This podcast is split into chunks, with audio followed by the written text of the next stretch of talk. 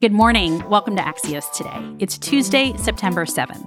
I'm Niala Boodhoo. It's great to be back with you. Here's how we're making you smarter today Afghan refugees at the mercy of an overwhelmed immigration system, plus the new growth of organized labor in the U.S.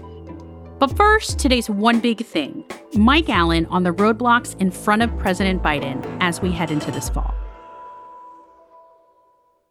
It's been a turbulent political summer, most recently with the Texas abortion ban that dominated the headlines last week. Now that summer's over, everyone is back from vacation, including me, and back to work and school. And so I'm wondering as we look towards the fall, what is next?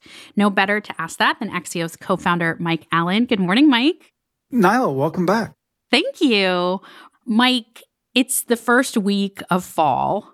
What does the agenda look like for President Biden in this first week back to work? I've not had so many different tracks playing as we started to fall in all the time that I've been doing this. So look at what we've got. Like at home, massive time for the Biden agenda uh, finishing out the summer. Senator Joe Manchin said, "Oh, by the way, let's uh, hit pause on that 3.5 trillion dollars uh, that you queued up uh, to rewire uh, the American safety net. Uh, might be less than that. So that is going on. An extremely solemn week. Of course, the 20th anniversary of 9-11. We'll be hearing about that all week. And then Saturday, President Biden, the first lady traveling to all three of the sites for that day, like a very emotional uh, trip and moment. And this is what I mean about so many tracks. Early in the week, President Biden is going to be in Queens and New Jersey today after Ida, and New Orleans still doesn't have electricity. It's more than leaders have dealt with ever. And I have not said one word, Niala. What's that word? Afghanistan. Mike, so much of what we've talked about, it seems like with the Biden presidency, is what President Biden has on his agenda versus what keeps happening in the world. How much of how much are we going to see that interplay this week in particular?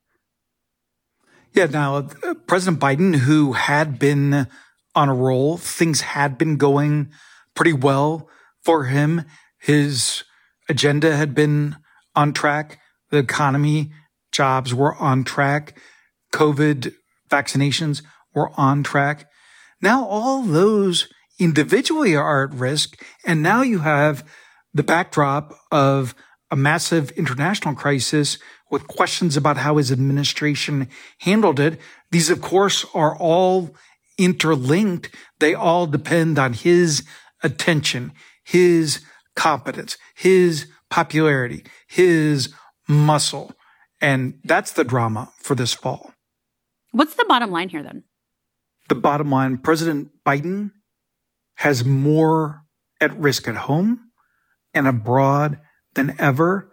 Americans are watching just as we head into the midterms of 2022.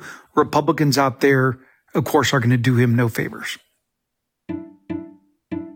Axios co founder Mike Allen. Thank you, Mike. Now, usually I say, have the best week. Hard to do it after that recitation, but I wish you the best for the fall. We'll be back in 15 seconds with deepening problems for the U.S. immigration system.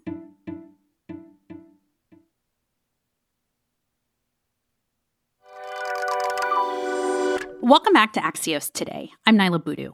The U.S. immigration system was already overwhelmed, and that's before thousands of Afghan refugees entered the system.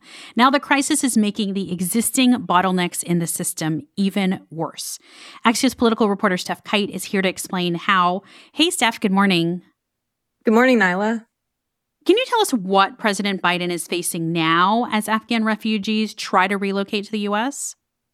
We're seeing a surge at the US Mexico border that's lasted for months, which is unusual. There are also backlogs that have always existed in the system when it comes to paperwork and getting visas out. So then on top of that, we have Afghans trying to come to the US, whether they're seeking refugee status or trying to go through the special immigrant visa process. Both take a really long time, and time isn't exactly what we've had when it comes to quickly getting Afghans out of Afghanistan. And Stef, when we talk about Afghan refugees, part of that group also includes unaccompanied minors? Yeah, we've heard so far that there are dozens of unaccompanied kids who are Afghans who have been brought into the US. That number is obviously changing, so we don't know the latest number. But the last we heard is that it was dozens of them who are already in the US. And a lot of them will go through the same process as unaccompanied kids who cross the US Mexico border. So they'll be placed in shelters that are overseen by the Department of Health and Human Services. And we've seen the complications that come with that. About one in five migrant kids have been testing positive for COVID 19 in recent weeks, according to sources I spoke to. And I've also recently reported that HHS has lost contact with about one in three migrant kids that they release to parents or other people who are in the US. What is the Biden administration doing to try to alleviate all of this pressure on a system that was already overwhelmed? You know, we've heard about them working on, for example, regulations that would make the asylum process quicker by changing up the way that asylum applications are processed at the border. They've also worked to speed up the special immigrant visa process, which is the process that a lot of Afghans who help the U.S. military would have to go to.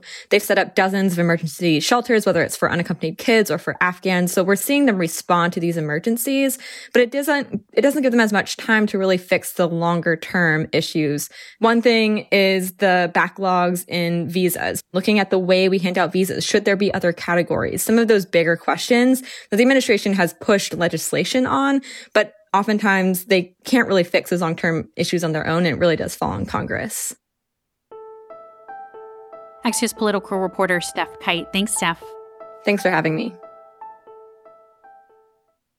I'm working from New York City all this week, including yesterday, Labor Day, where the very first Labor Day March was held in 1882, as the American labor movement was growing strong, with the creation of unions, banning child labor, and the eight hour workday. Of course, fast forward to today, and we're normally talking about the decline of organized labor. But now, union membership among the American workforce is at its highest point in five years, about 11%. Axios' business editor, Dan Primack, has been reporting on this. Dan, why is it going up? Union membership did go down last year. It just didn't go down by nearly as much as regular jobs went down. So it's now a bigger percentage of the workforce than it was before the pandemic, basically because unions protected more jobs than non unionized jobs. What kind of impact do you think this could have on the labor force as we think about efforts to unionize gig workers or other parts of the economy?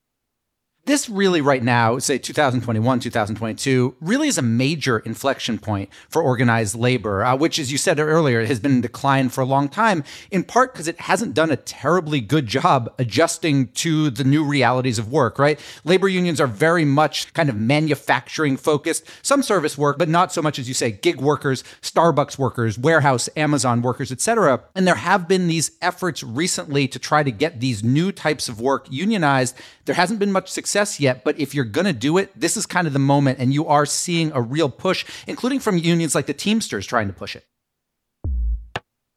Dan Primack is Axios' business editor and writes the Pro Rata newsletter. Thanks for being with us, Dan. Thank you.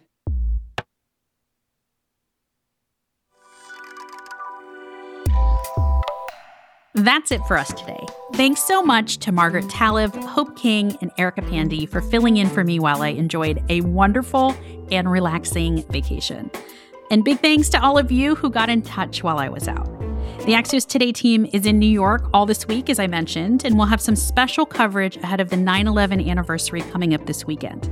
September 11, 2001 was actually the beginning of my journalism career. I was in Washington, D.C.